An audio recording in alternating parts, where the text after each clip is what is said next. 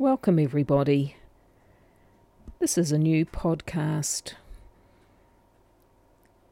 The aim of the podcast is give you an opportunity to reflect on the things that guide you, give you warmth, give you joy, bring you the things that make your heart go swimming.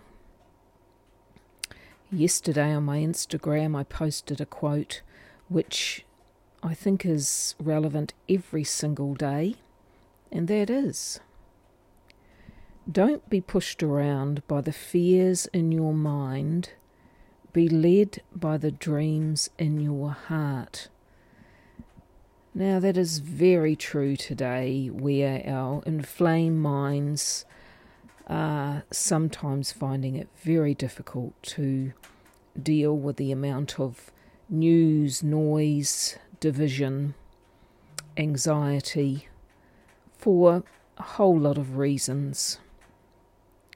So I would encourage you between now and tomorrow to take a time aside and give your heart a chance to speak to you.